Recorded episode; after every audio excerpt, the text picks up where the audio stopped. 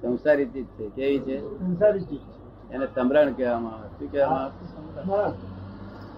સંતો સંભરણ આપે છે એવી સજા સરળ પરમ બોલ્યા કરજો. એ સંભરણ કહેવાય. શું કહેવાય? અને સંભરણ હંમેશા ભૂલી જવાય, ભૂલી જવાય.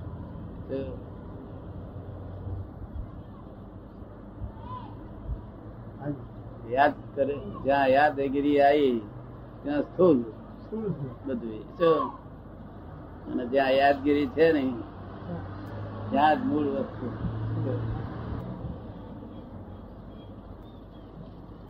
કે યાદ શક્તિ ભૌગોલિક ચીજ છે. શું છે?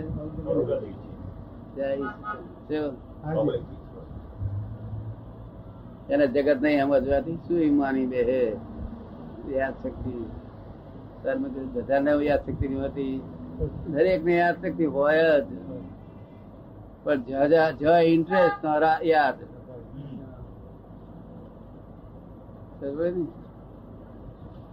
શક્તિ શાના આધીન છે? હા, શાસ્ત્રો માં ઇન્ટરેસ્ટ છે, શાસ્ત્ર બધું યાદ રહે. નહીં તો હીરામાં ઇન્ટરેસ્ટ છે, એટલે યાદ શક્તિ ઇન્ટરેસ્ટ ના આધીન છે. તેમાં ઇન્ટરેસ્ટ છે બધું એ રહેવાનું. બરાબર. નાના છોકરાને ભણેલી વસ્તુ તે ભણવાની તે નથી આવડતી. એટલે કેમ નહીં વાંચે ખરો, જીત થાય ક્રિકેટમાં. કારણ કે જ્યાં એના ઇન્ટરેસ્ટ છે ત્યાં એ બધું યાર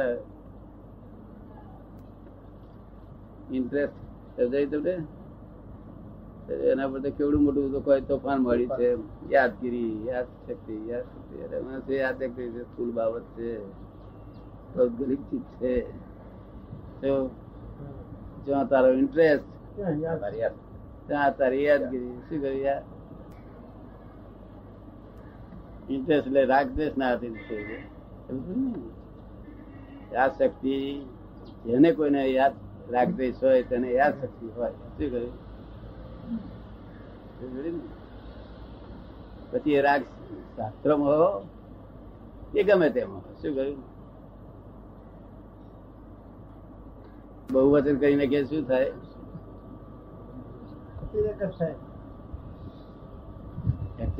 બહુવચન કરી ઉડી જાય.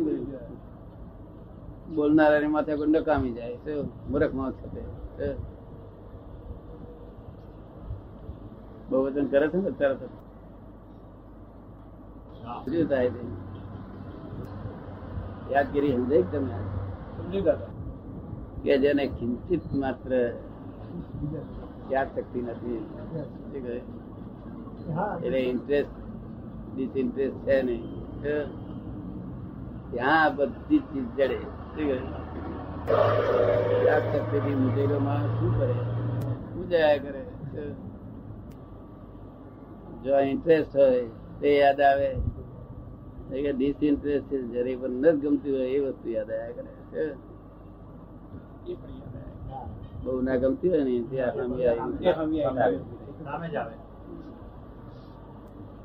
પછી તમે કહો કે દાદે મેં કાલે આમ કહ્યું હતું ને. ઇન્ટરેસ્ટ જ નથી.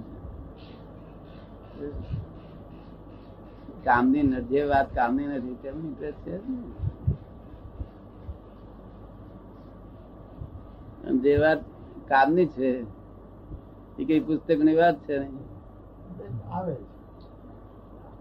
કે ગઈકાલે વાત નીકળી તે જ વાત આજ નીકળે એવું નથી.